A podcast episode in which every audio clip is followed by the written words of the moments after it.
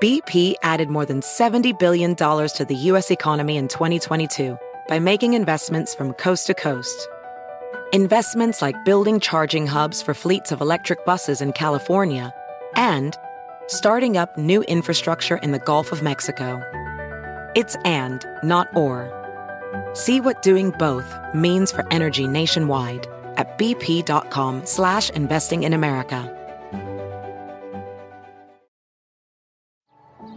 Every day, our world gets a little more connected, but a little further apart. But then, there are moments that remind us to be more human. Thank you for calling Amica Insurance. Hey, uh, I was just in an accident. Don't worry, we'll get you taken care of. At Amica, we understand that looking out for each other isn't new or groundbreaking. It's human. Amica, empathy is our best policy.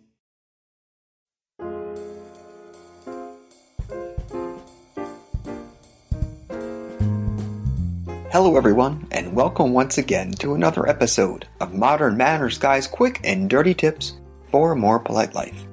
A couple of weeks ago, I wrote an article about the proper time to walk away from an argument, allowing you to save face and some dignity. Many Modern Manners Guy Facebook readers seem to have similar experiences as examples I described in the article. However, another issue came up along the same lines and this is biting your tongue before saying something that causes irrevocable damage to your relationship. Of the two reactions to an argument, walking away and biting your tongue, both require willpower and restraint. The difference is that biting your tongue is less confrontational and can likely prevent an altercation altogether. So before you regret saying something, check out my top three quick and dirty tips for how to bite your tongue. Tip number one as I mentioned in my article about walking away from an argument, there are situations in which things got overheated rather fast.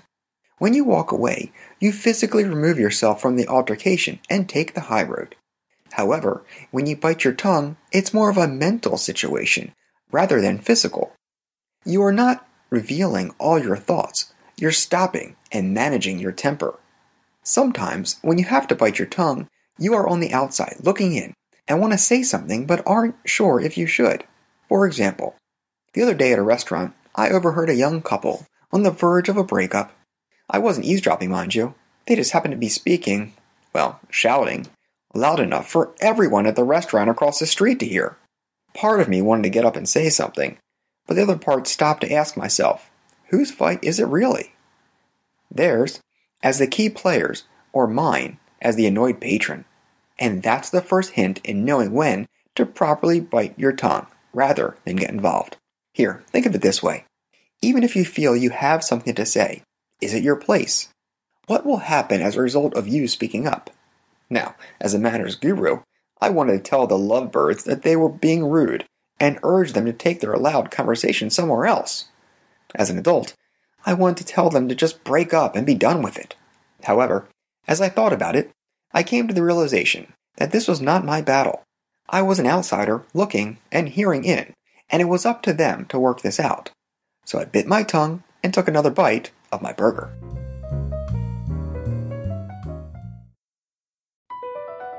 BP added more than $70 billion to the U.S. economy in 2022 by making investments from coast to coast. Investments like building charging hubs for fleets of electric buses in California and starting up new infrastructure in the Gulf of Mexico. It's and, not or. See what doing both means for energy nationwide at bp.com slash investing in America. Welding instructor Alex DeClaire knows firsthand how VR training platforms like ForgeFX can help meet the demand for skilled workers. Anywhere you go look, there's going to be a shortage of welders. VR training can help welding students learn the skills they need to begin and advance in their career. The beauty of virtual reality is it simulates that exact muscle memory that they need. Explore more stories like Alex's at meta.com slash metaverse impact. At Amica Insurance, we know it's more than just a car. It's the two door coupe that was there for your first drive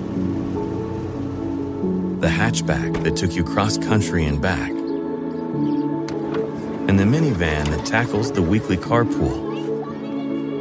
For the cars you couldn't live without, trust Amica Auto Insurance. Amica, empathy is our best policy.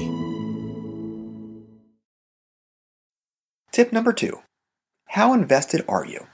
In my situation at the restaurant, the culprits of the disturbance were a pair of teenagers going through one of the many ridiculous quarrels teens have. But please, not to diminish the romances of 16 year olds. I was 16 once as well. But when the argument is over why person A did not like person B's photo on Facebook, well, we have to admit that the stakes aren't that high. That said, if things suddenly got physical or threatening, then I'd certainly take the time to step into a situation where someone may get hurt. But this was different. I did not feel the same impulse to intervene over a silly shouting match. As I said in tip number one, this was not my fight. As well, it was not my place to sit down with them and offer a counseling session. That's more of a job for my fellow Quick and Dirty Tips host, the Savvy Psychologist. Make sure you check it out. I, however, was not prepared to go 12 rounds over teenage Facebook dilemmas. So, when faced with situations which you'd like to intervene, ask yourself, how invested am I on the outcome of this? If the true answer is, not that much, then bite your tongue and move on. Save yourself the trouble. Tip number three avoid stupid people. First of all, let me say I hate the word stupid. It's a nasty word that cuts much deeper than we realize, and I try to avoid it at all costs. However, I do use the word when dealing with complete ignorance and bigotry. When I see someone behaving rudely or callously, I don't actually say the ugly word that would never solve anything. But I do think it and then make note of yet another person I do not care to be around. After all, when someone is so enraged with stupidity that his or her beliefs defy all logic, it's a pretty good sign that they will never want to elegantly debate with an open mind. With this sort of person, it's best to avoid the argument altogether and bite your tongue. Just be clear biting your tongue is not the same as giving up or backing down, it's taking the high road, and there is a huge difference.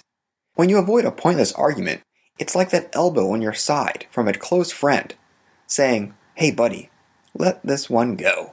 And this can't be more true than when dealing with stupidity.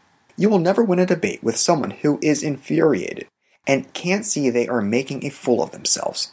You may diffuse it, but it's hard to win. So after you ask yourself the questions from tip number one and tip number two, you will likely realize that it's not your fight and you aren't truly invested. That's why avoiding a confrontation is the best defense against someone who has a belief that is so opposing to your own that you can only just shake your head and bite your tongue. So, have you been in a situation like this where you had to bite your tongue? If so, drop me a line, post a comment. Also, shoot me an email, manners at quickanddirtytips.com. And don't forget to follow me on Twitter at mannersqdt. And of course, check back next week for more modern manners Guy's tips for a more polite life.